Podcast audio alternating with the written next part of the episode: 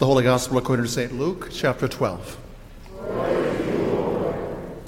Someone in the crowd said to Jesus, Teacher, tell my brother to divide the family inheritance with me.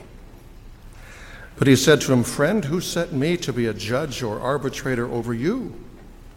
And he said to them, Take care. Be on your guard against all kinds of greed, for one's life does not consist in the abundance of possessions. Then he told them a parable.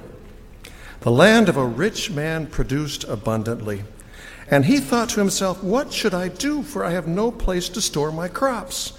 Then he said, I will do this I will pull down my barns and build larger ones and there I will store all my grain and my goods. And then I will say to my soul, Soul, you have ample goods laid up for many years. Relax, eat, drink, be merry. But God said to him, You fool. This very night your life is demanded of you, and the things you've prepared, whose will they be?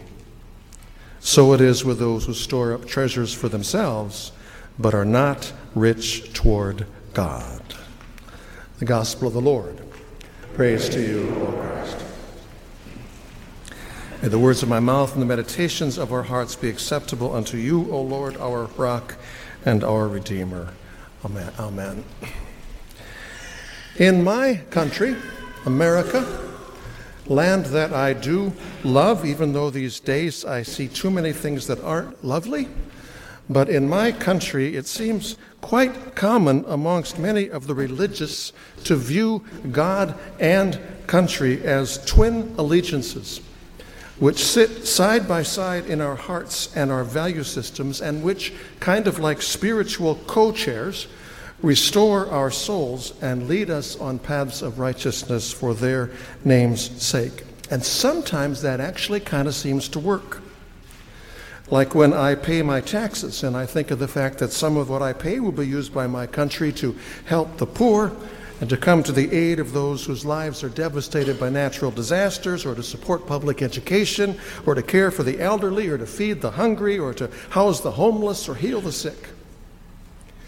At other times, however, and we see this most clearly in the Old Testament in the words of most of the prophets. And we see this more clearly at all in the New Testament in the words and deeds and life and death of Jesus. Sometimes the values of God and country and or the values of God and culture are at stark odds with each other. The examples are myriad. One of them, for example, being in how the Bible talks and how Americans talk when we talk about immigrants and refugees. Our text for today, on the other hand, all of them, zero in on another example of oft conflicting values between our country and our culture vis a vis our God and our scriptures. And that has to do with the value we place, and in many cases, the ultimate value people place on money and the things that money can buy. In this capitalistic society, whose way, way, way most marketed dream is one version or another of the American dream, the texts this week are challenging and difficult to say the very least. But since Jesus, the Lord of Easter, is the one stepping in this morning as the main voice in this challengingly difficult conversation. If we're willing to look himself, look him in the eye and allow ourselves to be challenged, we may find that we are more than challenged. The outcome may be more than difficult. It may be life-giving. Our main focus this morning will be on how Jesus in the gospel text addresses this theme of money and stuff, but let's first give a nod to how all three of our other texts uh, set the table for that conversation with Jesus, because they all three surely do. Our first reading from the book of Ecclesiastes was written by a very, very wealthy someone. Tradition says Solomon, but that may or may not be the case, um, who near the end of his life reflects on how he now has all this stuff after a lifetime of amassing money and stuff, only now near the end of his life to think to himself, but what do I actually have? It's just money and stuff. And soon I'll die. Then it'll be somebody else's money and stuff.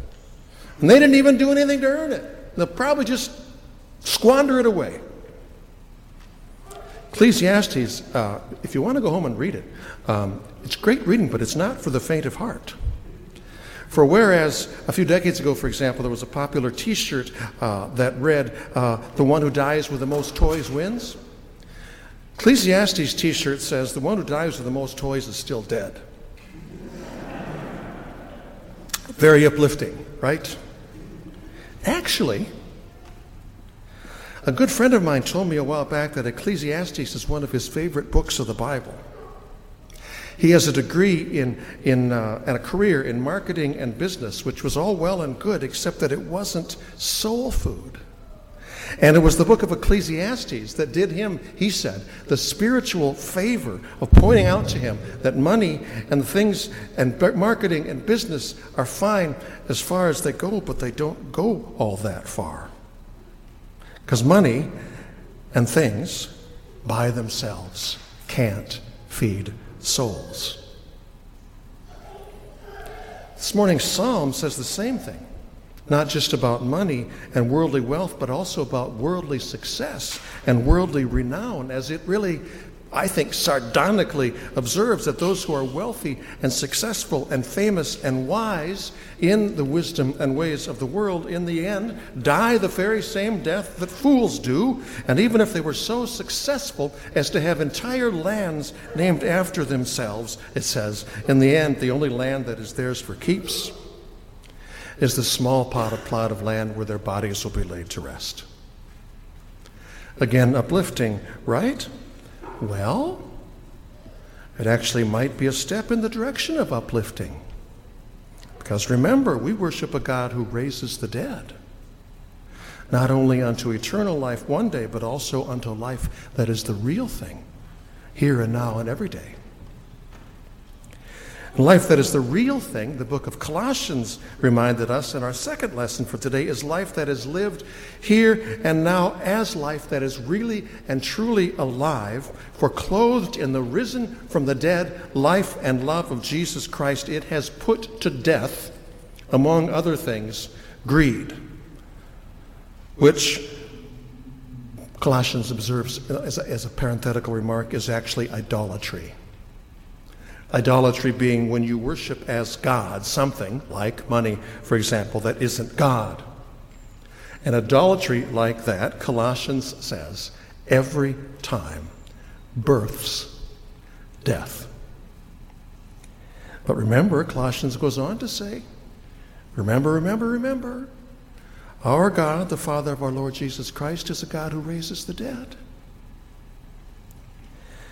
leads to an observation that I want to make, but I don't have time to develop it this, at this time, but maybe I'll make it and maybe we'll come back to it some other time. As Easter people, sometimes the very first step toward new life is not the birth of something new within us, but rather the death of something old within us, greed, for example, which then makes room for something new. Which sets the table now for our signature story in our text for today, featuring one of Jesus' parables, which has come to be known as the parable of the rich fool, which begins, writes Luke, when someone in the crowd said to Jesus, Teacher, tell my brother to divide the family inheritance with me. We could speculate on the details, but we won't. We will observe that in the course of time, this is surely not the first time, and surely, surely, surely not the last time when what one accumulated and left to one's heirs did not in the end bless them, but rather divided them. Estate, estate fights, my attorney friends tell me, are ugly, ugly, ugly ones every single time. And who's at fault in this particular estate fight? It doesn't say. Is it the one who's asking Jesus for arbitration now because he wants more than he was given, perhaps more than his share? Or is it his older brother who, as the executor of the estate, has perhaps hung on to what he was supposed to share? Doesn't say. All it says is that Jesus decisively and decidedly steps out of this triangle he's been invited into, then to say to his followers, Take care, be on your guard against all kinds of greed for one's life does not consist in the abundance of possessions. Jesus, you see, doesn't even address the legalities of this state in a question, choosing instead to address the realities of the human heart.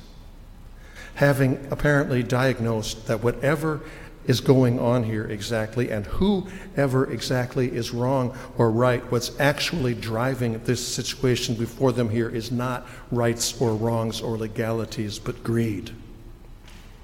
Greed, which he then speaks to with that parable. The land of a rich man produced abundantly. He thought to himself, What should I do? For I have no place to store my crops. And then he said, I'll do this. I'll pull down my barns and build larger ones. There I'll store all my grain and my goods. And I'll say to my soul, Soul, you have ample goods laid up for many years. Relax, eat, drink, be merry. But God said to him, You fool. This very night your life is being demanded of you, and the things you've prepared, whose will they be? And then he delivers the punchline. So it is with those who store up for themselves treasures, but are not rich toward God. Now, of course, in our American culture and context, many who hear this parable, including, I'm thinking, more than a few of us, quite possibly, might think, well, why is this man called a fool? I mean, one could easily argue that he's wise and responsible. There's no mention of him having gotten his, his, his things wickedly or sinfully. He has a thriving farming business for which he presumably has worked very hard. And his land has produced so abundantly that he doesn't have enough storage in his barns, so he plans to pull down his barns and build bigger ones for his grain and all his stuff. And, and then he'll have ample savings set aside for the future. I mean, my gosh, isn't this what we're all encouraged to do? To work hard and be wise and responsible and save for the future? so that when the time comes, we can sit back and relax and enjoy the fruit of our labor in our golden years? Truth be told, folks, um, I'm pretty sure that I'm not the only one for whom this hits pretty close to home. I'm 66, 67 come November, and I may not have any barns that I'm building, but I do have a pension plan and a Social Security plan that I've been building for 40 years now. And though the time isn't here yet, I happen to believe I have a little time left to serve this call. I nevertheless, like most, most folks do, think of a time when, you know, Kathy and I can maybe step into some of the plans we've always thought of, and we've thought of those years that would be our golden years. And I will tell you the truth how much I have in my barns is going to be part of that deciding process. Darn it. I guess uh, I'm the fool, right? Well, God God will be the judge. Although, in full disclosure, being both the saint and the sinner that I am, uh, am I a fool? The answer is probably a little yes and a little no. Clear truth of this parable, however, is that this farmer is not deemed a fool because he's wealthy. Doesn't say that. Or because he saves for the future. Doesn't say that. He's deemed a fool for two other things. The first one of which one commentator I read, David Lose, uh, said that it can be seen when you notice that the consistent focus throughout this conversation that he has with himself is himself. What should I do? For I have no place to store my crops. And then he said, I will do this. I will pull down my barns and build larger ones, and then I will store all of my grain and my goods, and I will say to my soul, the relentless use of the first person pronouns, I and my, betrays a life that is preoccupied with self. There's no thought to using any of the abundance to helping others. There's no expression of gratitude for his good fortune. There's no mention of God at all. Lose says this far- farmer has fallen prey to worshiping the most unholy Trinity, but very popular God, that being the unholy Trinity of me, myself, and I. Which leads to the second reason God in this parable calls this man a fool in spite of his worldly success. And that is that he thinks all that is worth ultimately having can be had with his money and possessions. I will say to my soul, Soul, you have ample goods laid up for many years. Eat, relax, drink, be merry. This is pretty much a poster child moment of hubris narrated by tragic comedy. Because get this, he starts talking to his soul about his money. He tries to impress his soul with his money.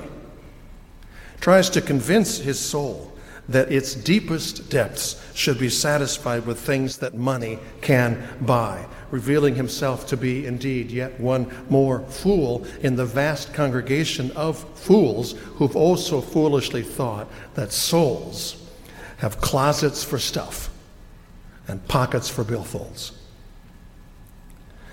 David Lose, slightly paraphrased, puts it this way The question is not is material abundance bad? but rather is our material abundance sufficient to meet the weight of meaning, significance, purpose, and joy that we seek? Can our wealth secure a relative degree of comfort? Certainly. Can it grant us confidence that we are loved and in right relationship with God and neighbor? Certainly not. Only as we recognize that the gifts of ultimate worth dignity, meaning, and relationship, as well as the gift of forever, are just that gifts offered to us freely by God. Can we hope to place our relative wealth in proper spiritual perspective, thus to be grateful to God for it and generous to others with it? Gratitude and generosity, of course, are things that some in the world will tell you are foolish, which they no doubt are, I suppose, if the highest dream you dream is no higher than just an American dream. If the highest dreams you dream, on the other hand, are the same dreams God dreams, then gratitude and generosity are not the things fools are made of, but rather the things that life that is true life is made of. Amen.